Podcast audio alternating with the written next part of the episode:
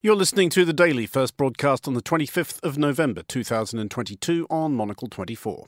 Is Black Friday quite the reliable consumerist frenzy it once was? Why has New York City gone so far backwards on so many fronts? And has Australia found reason to love its least liked bird? I'm Andrew Muller. The Monocle Daily starts now.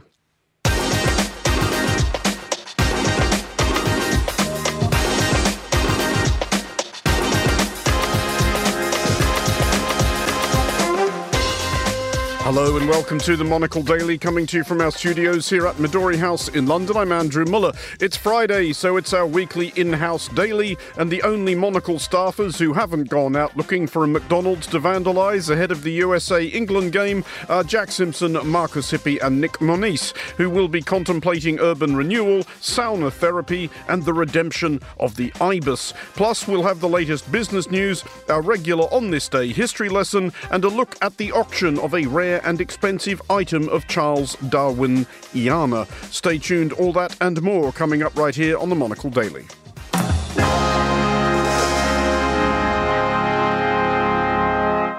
This is the Monocle Daily. I'm Andrew Muller, and I'm joined today by Victoria Scholar, Jack Simpson, Dr. John Van Wyhe, Nic Monisse, and Markus Hippi. We will have more from them all in due course. But first, today, as your email inbox will already have reminded you not less than 1,000 times, is Black Friday, the day after the US celebrates Thanksgiving, designated by retailers as the one on which Americans should work off yesterday's dinner by brawling over discounted electrical goods in Walmart parking lots. There are suggestions, however, in the US and elsewhere that this year's Black Friday may be, in business terms, more akin to Bleak Friday, with sales down on last year due to cost of living concerns. Well, I'm joined with more on this by Victoria Scholar, Head of Investment at Interactive Investor. Um, Victoria, first of all, before we talk about this year's Black Friday, Black Friday in general, how important has it become to retailers? How much of their year do they bet on it? Well, it was originally uh, something that came from the United States, obviously, like you say, the day after Thanksgiving, but it's expanded over years. You know, it's extended from Black Friday into a whole weekend, um, enduring until Cyber Monday. And like you mentioned, in terms of the emails, it seems to now be almost a fortnight worth of discounts with a pre build up and then additional days added on on the end. Um, this is a seasonally critical important for the retail sector in the run up to Christmas. And Black Friday has increasingly garnered more and more attention and better and better discounts. And businesses are desperately fighting it out for the slim down pot of consumer spending this year. So discounts are more aggressive than ever, I'd say. And so, yeah, it's, it's probably one of the most important Black Fridays that we've seen, given the the focus on cost cutting and finding those deals. Well, what, yeah, exactly that. Was there more riding on it this year than the last few years? Because uh, for most of the world, this is the first Black Friday in a while where there's been no particular restrictions on being able to go out and buy stuff. Certainly, this is going to be an important uh, retail period for businesses. We know that a lot of them are struggling, particularly with the woes on the high street. The physical stores have been having a very, very tough time. And particularly this year, with the pressures of inflation that are dampening consumer appetite to go out there and spend. So it's a really aggressive and competitive Black Friday this year. Businesses really trying to fight it out to get some of those um, customer pounds into their accounts. Um, and that's why we're likely and have already seen more aggressive discounts discounts to try and entice shoppers.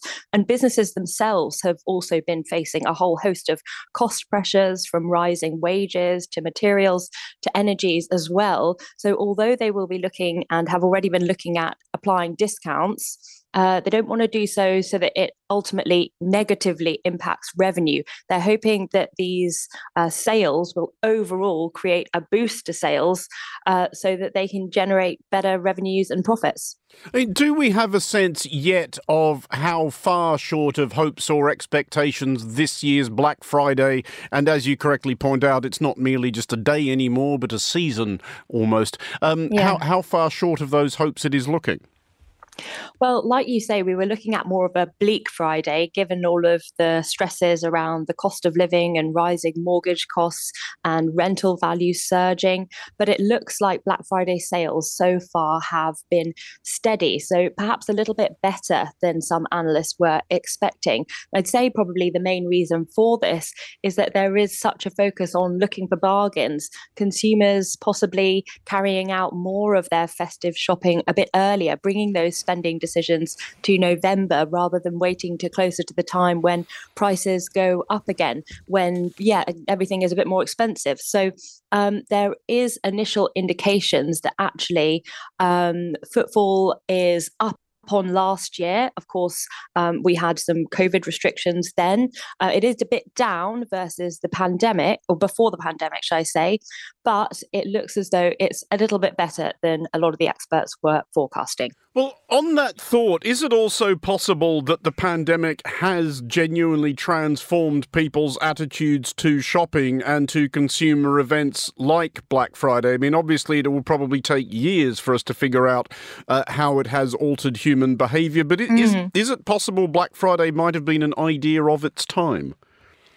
Well, I think that there's no doubt that the pandemic expedited a whole host of different trends in society and in the economy that perhaps are already there, but were now sped up. So, working from home, for example, being the obvious one, a lot of people used to work from home one day a week. Now that's gone up a lot more. So, we've seen this decline in um, office demand. We've also seen a fall in the high street. There's a big shift towards online shopping.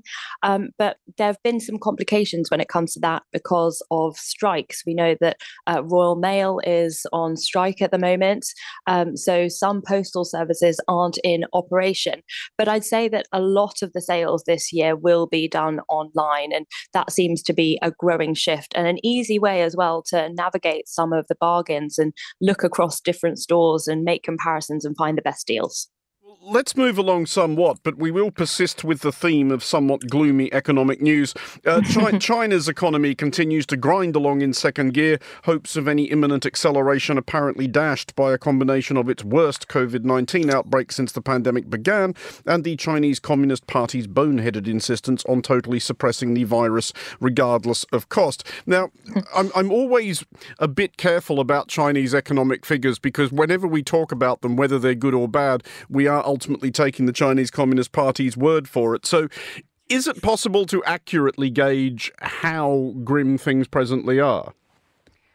The short answer is by using the official figures, no, because we typically have to take them with a pinch of salt. But even the official figures have been slowing down. China had a growth target for this year of 5.5%, but Beijing has slowly started to stop mentioning this. And the forecasts are actually that the economy will grow somewhere around 3%, possibly just above that, with a slight pickup into next year. But like you say, um, the party has been engaging in this draconian approach to COVID, a zero tolerance approach, which has been sharply disrupting economic activity. You know, we've seen exports slowing. A lot of businesses are actually deciding to take their factories to other Asian economies instead. We've seen export growth now at a five month low. And actually, this is leading to some civil unrest as well. Foxconn, which is a supplier of Apple, has um, seen seen its workers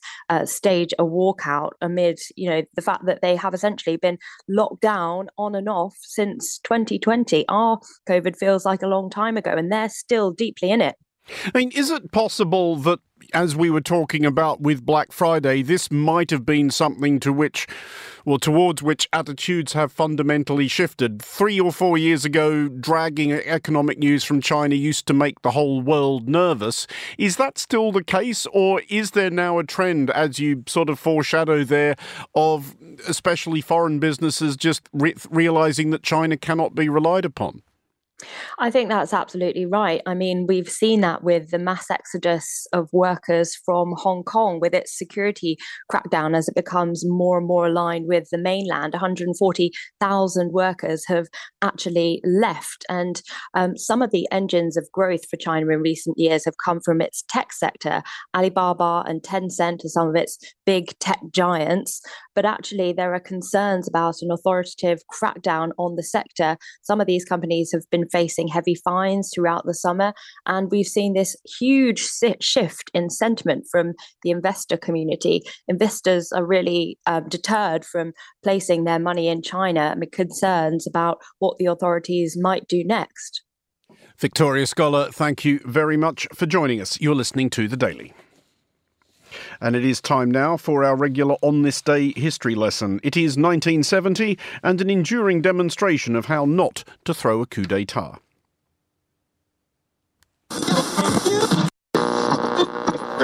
Ainsi, le mouvement patriotique des jeunes des forces de défense et de sécurité, soucieux de sauver la démocratie en péril, préserver l'intégrité du territoire national et la cohésion nationale. The coup d'etat has been a feature of history for as long as there have been ambitious usurpers, i.e., for basically ever. The pioneer of the maneuver may have been Zimri, a treacherous chariot commander who, in the year 876 BC or thereabouts, bumped off Elah, fourth king of Israel, and indeed the entire royal family, and seized power. Like many such plotters since, however, Zimri couldn't make it stick. He realised the jig was up after a week and burned down the palace, himself inside it. From the mistakes made by the hapless Zimri and many, many similar conspirators since, lessons have by now been learned about how to stage a successful coup d'etat. In this, as with most things in life, it's important to get the basics nailed down. Ensure that you have a decent plurality of the armed forces on board, correctly calculate the likely acquiescence of the population, construct and keep secret a plausible plan, pick a propitious moment, square away or dispose of the incumbent power, take control of official media, deliver a reassuring address to the nation while flanked by serious looking people with rifles, prepare to be ruthless with any resistance resistance. Precisely none of these guidelines were observed on this day in 1970, when a coup d'etat was attempted in Japan. Nor was one other self evidently, you would have thought, crucial rule adhered to, i.e., don't even think about pulling this stunt if you are, in fact, not a charismatic military officer, or exiled king returning, or revolutionary demagogue, but a novelist. Yukio Mishima, for it was he, was no ordinary author. He was perhaps the most famous and acclaimed Japanese writer of the 20th century, and though a man clearly possessed of considerable capacity for reflection, did not pause to contemplate how weird it might have looked around then if, for example, Truman Capote had stormed the White House or Doris Lessing attempted to overthrow Ted Heath. But one had never needed to read too deeply into Mishima's fiction to notice a couple of recurring themes. There was an attraction to the martial machismo of Japan's ancient samurai and more recent imperial past, and a proportional resentment of Japan's peaceable present. Mishima not the first or last Japanese nationalist to perceive the post war settlement imposed on his country by its American conquerors as a sort of emasculation. This was how Mishima himself put it. After the war, our brutal side was completely hidden. But uh, I believe it is just hidden, I think. And uh, I don't like the Jap Japanese culture is uh, represented only by the flower arrangement or such a sort of peace-loving culture. Uh, we still have, I think we still have a very uh, strong warrior's mind in us. On November 25, 1970, having delivered to his publisher the manuscript of his latest, the final instalment of his The Sea of Fertility tetralogy, Mishima struck. Dressed in the uniform of the paramilitary secret society he had established and accompanied by four of the impressionable students which comprised its ranks, Mishima pitched up at a Japanese army base in Tokyo bearing a ceremonial sword and took the commandant captive. Elsewhere in the capital, the new parliament was opening. Mishima then strolled onto the balcony and declaimed the speech which, he believed, would rouse the troops to rise up and restore the dignity of nation and emperor. 自衛隊が20年間血の涙で待った憲法改正ってもの機会がないんだよもうそれは政治プログラムから外れたんだ It did not. Judging by the footage shot at the time, the reaction in the ranks was a combination of bemusement, amusement, and derision.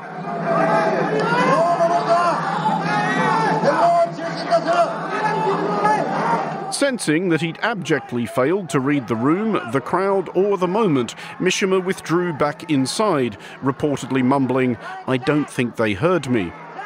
He apologized to his bewildered hostage and committed seppuku, or harakiri, the ritual auto disembowelment of the dishonored warrior, all over the poor fellow's floor. One of his four young accomplices took the same gruesome step into the hereafter, despite Mishima's last ditch effort to dissuade him.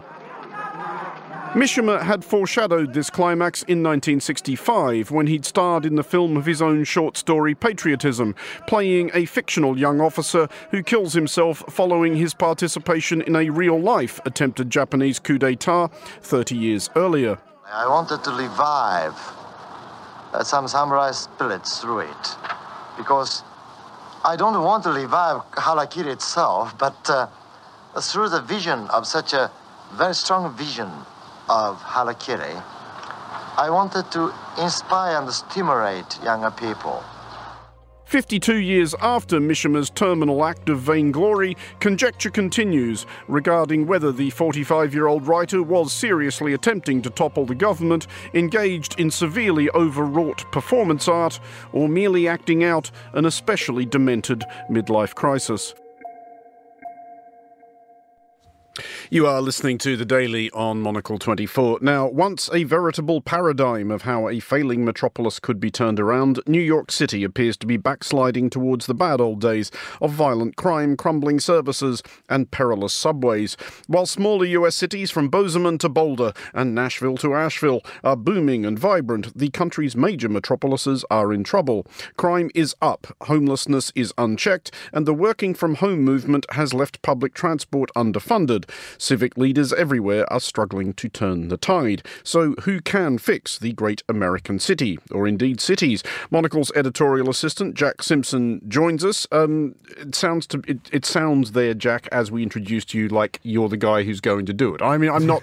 I'm not saying it's beyond you, but what we are actually doing here is fairly shamelessly plugging the new edition of Monocle's The Forecast. You're quite right, Andrew. Um, and as much as people are being deterred from the metropolis that is New York City, um, places like Bozeman, like we cover in the forecast in our Small Cities Expo, are really attracting people due to low crime rates or uh, cyclable city centres and also breathtaking views as I, well. I've been to Bozeman. It's very nice. A big hello to all our many listeners in Bozeman. Yeah, so we've been delving into how post pandemic New York has fallen in key areas like crime, transport, housing, and culture. Um, and particularly when we look at crime, we see that despite rates being far lower than they were in the 80s and mm. the 90s, and uh, former former prosecutor um, and uh, the head of Vital City, a safety think tank, Elizabeth Glazer, did say to Monocle that New York is still the safest large metropolitan area in the US. That's an area with over one and a half million in and, the population. And it's possibly clambering over a, a lowish bar there. Exactly. But, but nevertheless, it, it is perception does start to have an impact on cities, doesn't it? If people don't feel safe. Exactly. This comes as no consolation to any of the people in New York. And I think when we look from the pandemic, the effects of homelessness and mental health facilities, just there, there was no infrastructure to support these people. Mm. And this has expedited crime hugely. And then we look at the way they're choosing to police New York City. The new mayor, Eric Adams, um, has almost introduced a new form of stop and search.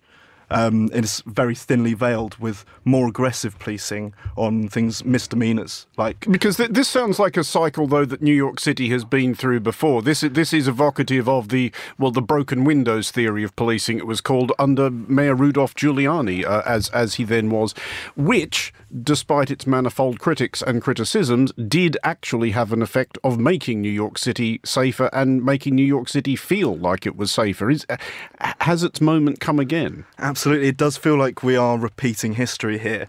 And as much as we can crack down on misdemeanors like public urination or drinking, which I'm sure seem to happen at the same time, um, or one after the other, usually. Usually, yeah, one follows the other. But we have other methods, and Elizabeth Glazer made clear these sort of softer policing methods that could really help. So something as simple as lighting areas. So mm. in, it, obviously, crime seems to go down when the criminal feels like they can be seen and then thus caught.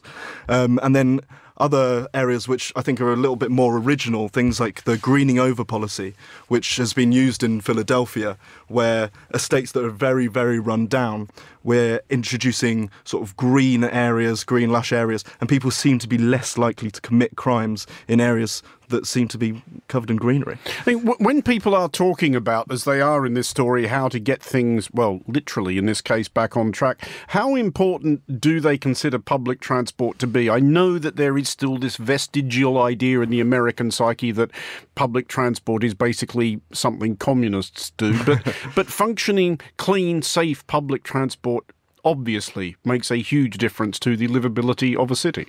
Yeah, I think, especially with New York, the the subway is is like the lifeblood of New mm. York City. This is how everyone seems to get about. But I think this is an idea that we seem to have our heads, and actually, when we look at the statistics, it's dropping rapidly. So, subway ridership rates hover around the 70% range compared to pre pandemic levels and below the figure that ensures the service's long term viability. Um, office workers as well leaving the office. There's a mass exodus, so barely 50% have returned to their desks in some, for, some form or another, and only 10% are back full time. So th- this is not but being at, used. But at this point as well, especially in the context of New York City, when you think of those enormous towers of Manhattan, that's starting to feel like a permanent shift, isn't it? Those people aren't going back. No, absolutely. And there's the problem with transport is you're not feeling the benefit of people hmm. leaving. Mm. So there's less there's less subways moving, there's less buses, so they're still as cramped as they ever were, perhaps even worse. And then you have the hygiene problem. My uh, flatmate, uh, Camilla, who is a junior photo editor at Monocle as well, is currently in New York, and she was telling me about the sludge that is all over the subway as she's moving through New York this weekend. And this is because it's packed. Uh, waiting times are around 15 minutes, I think, now for subways. And there's a movement to make this six minutes for both buses and subways, but it's going to require a hell of a lot of work. The London Underground does have its problems. It does not as yet have sludge. Jack Simpson, thank you for joining us. The article we've been discussing is available in Monocle's 2023 edition of The Forecast. It is published this week. It will be on a newsstand near you very shortly, and it's available to purchase on the website right now. This is The Daily.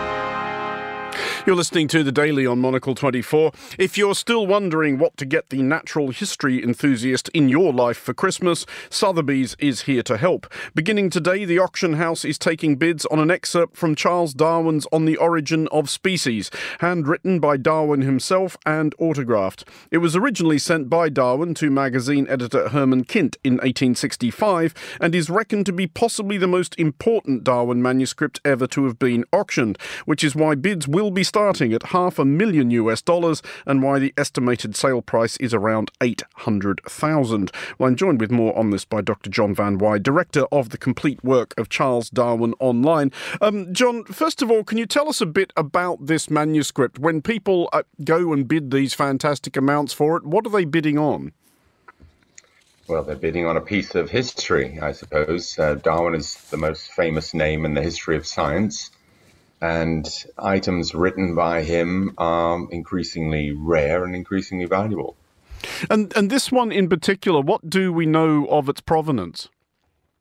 Well, this one we we know everything about its provenance. It was written on request, as you say, by this man Hermann Kindt, who was an autograph collector and the editor of a magazine that printed facsimile copies of the handwriting of famous people. So he asked Darwin, please write out something from your famous book, The Origin of Species. And so he left it to Darwin to choose the excerpt.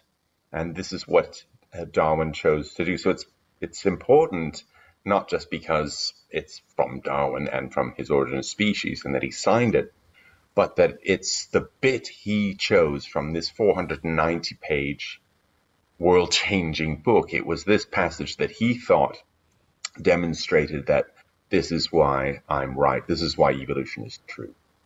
I mean, do we know how receptive Darwin usually was to such requests? Because by the time he gets this request from Hermann Kindt, he was almost certainly the most famous scientific figure alive, one of the most famous people in the English speaking world. He must have been absolutely plagued with requests like this.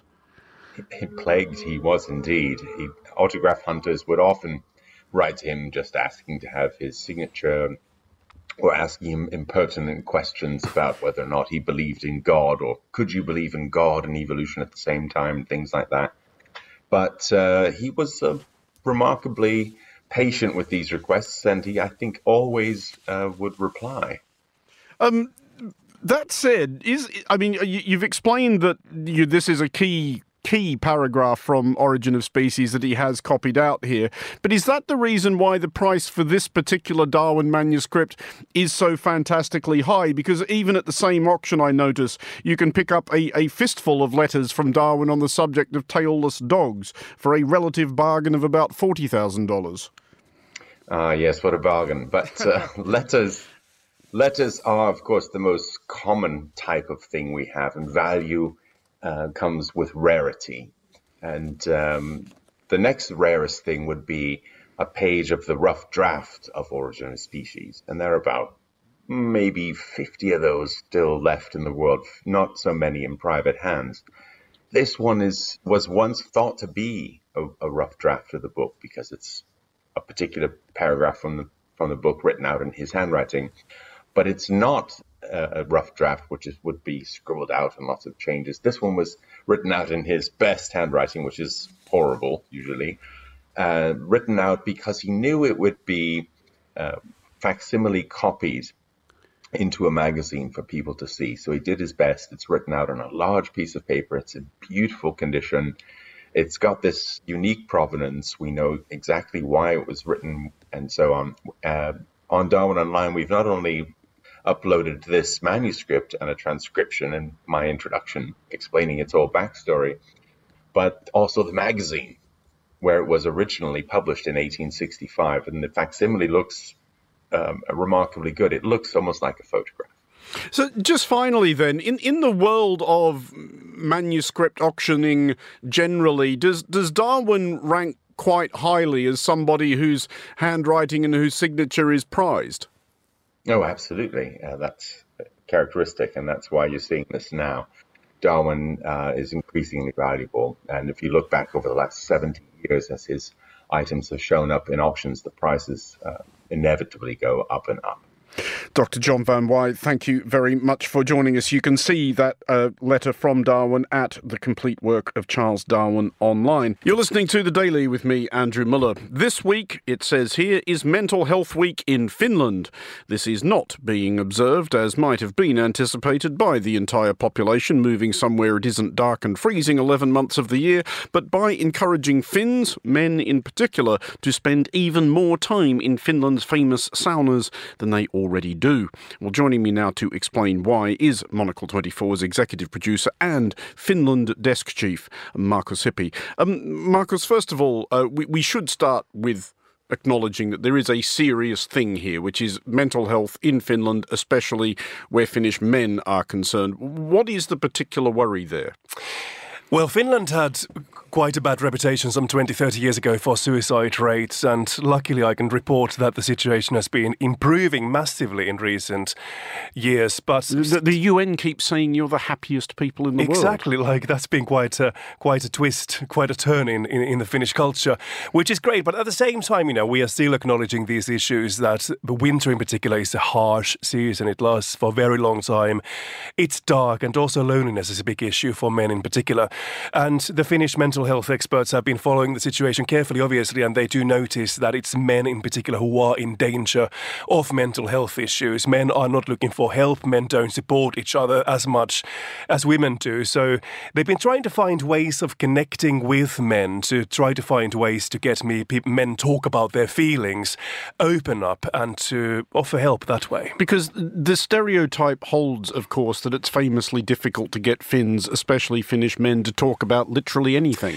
Yeah, I may be a bit more sociable than uh, your Finnish men in average. I know, I know, Andrew, that you actually spent quite a long time on board a Finnish icebreaker, I, and I, you may have come across quite a few characters. I, I, did. I once spent ten days on a Finnish icebreaker, and it took about half of those to get anybody to answer any of my questions. Exactly. Finnish culture is not very much about expressing your emotions, but hopefully that is gradually changing. So anyway, as you mentioned already earlier, Finnish saunas may be a solution somehow for getting Finnish men talk about these things, about their emotions and feelings and what's wrong with their lives. And what's been trialed now this week to celebrate the Mental Health Week in Finland is that there's one or two mental health therapists who've been going to these saunas. They have been inviting men, Finnish men, to come there together and talk about what's going on with their lives and how they feel about that. And basically, that's been your usual therapy session over there. So you have a therapist sitting over there in this hot room naked, listening to what people have to say to him, and, and he's been replying and trying to get these people reflect their feelings and think about what's going on with their lives. I mean, I can exclusively reveal at this point that in our upcoming Finland themed episode of The Foreign Desk, we do, uh, well, we, we get right to the sharp end where Finnish sauna culture is concerned. But is it the case, do you think, that Finns and especially Finnish men are more likely to talk to each other in this fashion in the environs of a sauna? I rather got the impression that saunas were where Finns went to be even quieter and left even more alone than they would usually like to be. Actually, that's not true. My really? experience of Finnish saunas is that that's a place that weirdly you talk to people over there. It's there's something about that environment when it's really hot you're naked over there, you're sweating. There's no pretension. It's it's quite an honest, sincere space. And I feel like discussions you may have with other people in the sauna, they are quite different from any any other discussions you could have in other parts of Finland or Finnish society. There's something about everyone being equal. You can't see what they're wearing because no one's wearing anything and you all are red and you don't really worry about what you look like over there. And that's something that's an environment that strangely makes it easier to be honest and talk about things a bit more. It's kind of, we acknowledge this in Finland. We know that if there's one place where men talk about their feelings, that's sauna. It's easy. You're there and you have to talk about something, and quite often things may get a little bit personal, which is something I don't know if that's specifically Finnish even. I, I wonder if if that would happen regardless of where you come from. And as you, Andrew, pointed out already, you've been spending a steamy sauna session uh, with the Finnish ambassador. And I don't know if you felt like it was easier to talk over there, and maybe a bit more, be a bit more open. Uh, we we didn't discuss our personal problems at any great length. We were more focused on the the subject matter at hand, i.e., the Christmas edition of the Foreign Desk. But just finally on this. Um, all jokes aside, do you think there might be something to this? That the, I guess the the casting aside of inhibitions necessary to cast aside one's clothes in front of strangers might actually prompt more honest and reflective engagement with a trained counsellor. I think so. And I think, considering what I've been reading about these therapy sauna sessions in Finland, they have been a big success. And now they're thinking about how they could take this further somehow. Obviously, there are some practical issues. If you have a therapist spending six hours in a sauna every day, you're going to need something on the moisturizing side at least. There are some things that need to be tackled still. But I think there definitely is something about the magic of sauna and, and Finnish culture that work well together. And this may well be the place, you know, you imagine if you are a Finnish man who's quite stubborn, quite quiet, finding it hard to talk to anyone, this person is not going to try to find phone numbers to therapists and go to these mm. therapy rooms, session rooms. It's easier if therapists come to saunas where these men go to anyway and and organise a, a session over there to talk about what's going on with the Finnish men. Markus Hippi, thank you for joining us. You are listening to The Daily with me, Andrew Muller. The Australian white ibis is arguably its homeland's least beloved bird, colloquially known due to its querulous nature and scavenging habits as the bin chicken. It did finish second in the 2017 Australian Bird of the Year poll, but this was nigh certainly the work of meddlesome internet pranksters. However, a reappraisal may be due. The ibis seems to have done what decades of the collective ingenuity of Australia Australians could not, and figured out a means of dealing with one of the few creatures Australians admire less the cane toad. Well, I'm joined with more on this by Monocle 24's design editor, Nic Monisse, whose authority for commenting on this is that he is much like myself an Australian. And I think, first of all, Nic, uh, before we deal with the startling development that we have foreshadowed here, we need to discuss why we as a people are so down on the ibis. Well, do, do, do, we want to go as a people or do we want to go personally? Because I can, I can go both levels for you. Well, it, it, I see. I don't really have anything against the ibis. Okay. Well, clearly the ibis didn't kill your family pet as a, a as a child, so maybe did that's the ibis kill difference. your family pet well, as a uh, child, uh, Nic? To give you the background before we get what into was the your, what on earth was your family pet? well, no, so it, it, was my my starter pet. My my mum and dad got me and my sisters uh, some Christmas beetle. Uh, no, some some goldfish uh, that we kept in a pond outside, and it was meant to be a little tester to see, you know,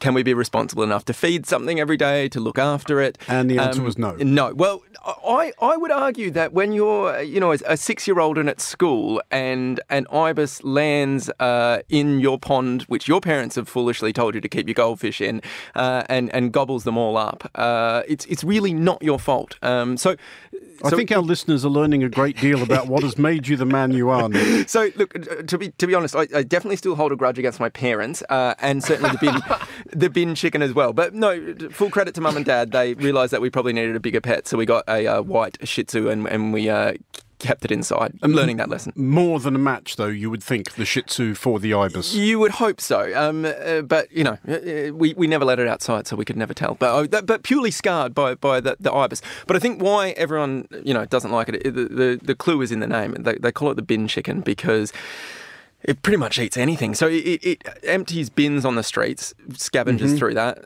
eats it. Uh, also been known to just go up to picnics and you know help themselves, and, and they are big, scary looking.